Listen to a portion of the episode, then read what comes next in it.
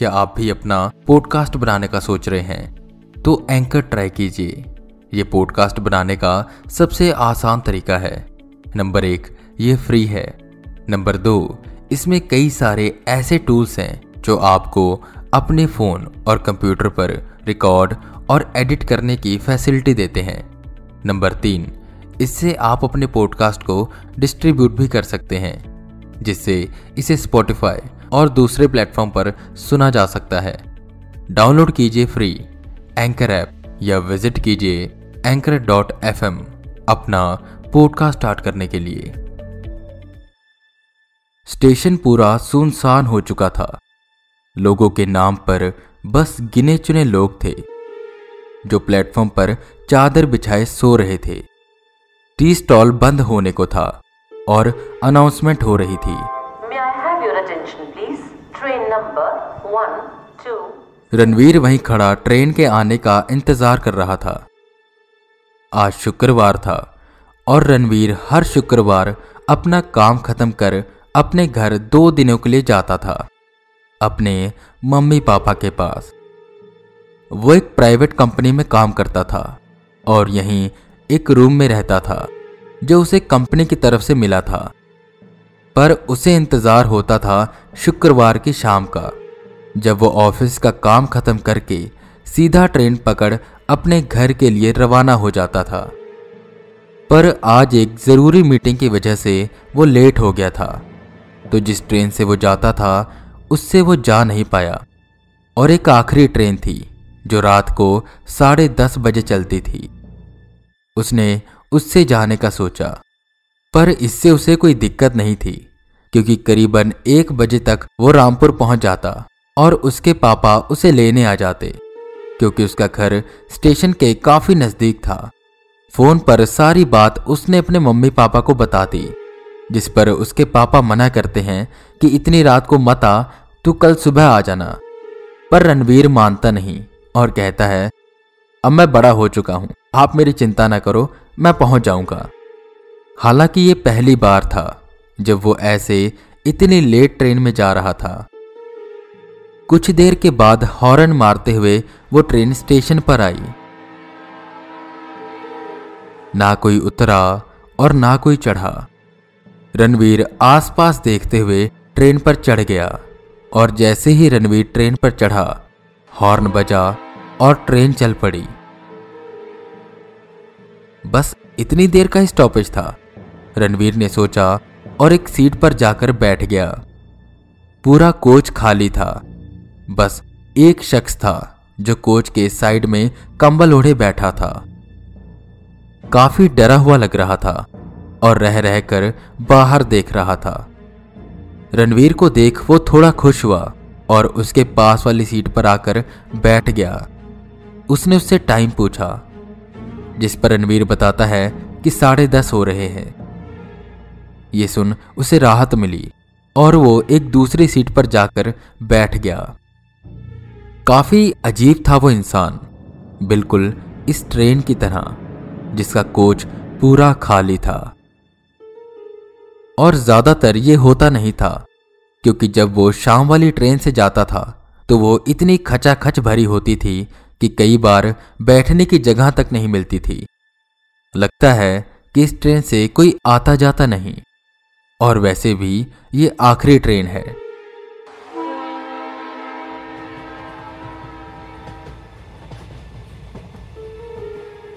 रणवीर ये सब सोचते हुए बाहर की ओर देख रहा था, जहाँ कुछ दिखाई नहीं दे रहा था। चारों तरफ़ गुप्त अंधेरा था, पर फिर भी रणवीर की आँखें कुछ ढूंढ रही थी।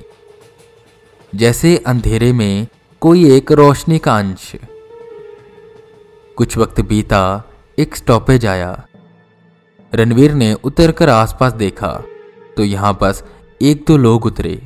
और उनके उतरते ही ट्रेन चल पड़ी और बड़ी जल्दी उसने रफ्तार पकड़ ली। जैसे ट्रेन चालक काफ़ी जल्दी में था। कुछ और वक्त बीता। दो तीन स्टेशन और गुजरे, जिनमें से बस एक पर ट्रेन रुकी।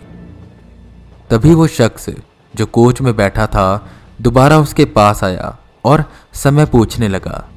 रणवीर ने घड़ी की ओर देखते हुए कहा बारह बजने में बस दस मिनट पड़े हैं। ये सुन वो शख्स एकदम से बौखलाया और भागकर खिड़की दरवाजे बंद करने लगा। अरे, ये ऐसा क्यों कर रहा है? रणवीर सोच में पड़ गया और उसने उससे पूछ लिया, आप ये सब बंद क्यों कर रहे हो?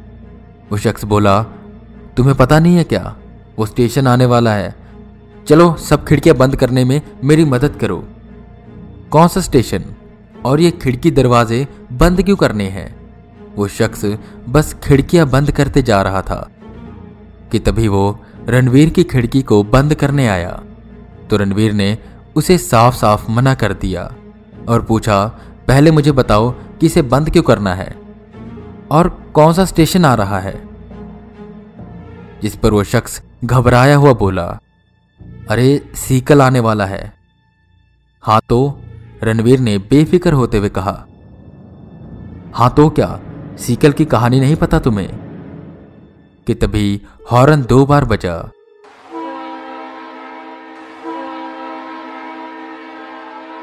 और ट्रेन ने रफ्तार पकड़ ली। अरे, इसे बंद करने दे। इतना बोल वो ज़बरदस्ती करने लगा कि देवी रणवीर ने उसे धक्का दिया और कहा, मुझे नहीं बंद करना इसे। वो शख्स उठा और डरते हुए कंबल लपेट बाथरूम में जाकर छुप गया। आखिर दिक्कत क्या है इसकी? शायद पागल है। रणवीर ने सोचा और फिर बाहर की ओर देखने लगा। ट्रेन ने पहले से ज़्यादा रफ्तार पकड़ी हुई थी, जो कि अजीब बात थी। फाटक गुजरा और वो स्टेशन सीकल पास आने लगा। जैसे जैसे वो पास आ रहा था, रणवीर को एक अजीब सी बेचैनी होने लगी। एक अजीब सा डर। पर क्यों?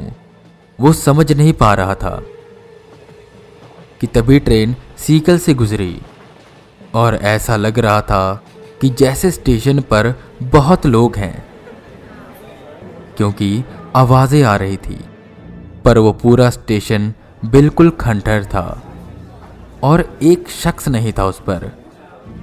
जैसे ही स्टेशन सीकल से गुजरी और थोड़ी दूर पहुँची। किरणवीर को ऐसा लगने लगा कि कोच पूरा भर चुका है।